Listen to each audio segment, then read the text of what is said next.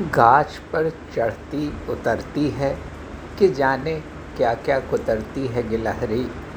धूप और छाया के अलग अलग पर्दे उन्हें हिलाती है, खींचती है अपनी रफ्तार के साथ।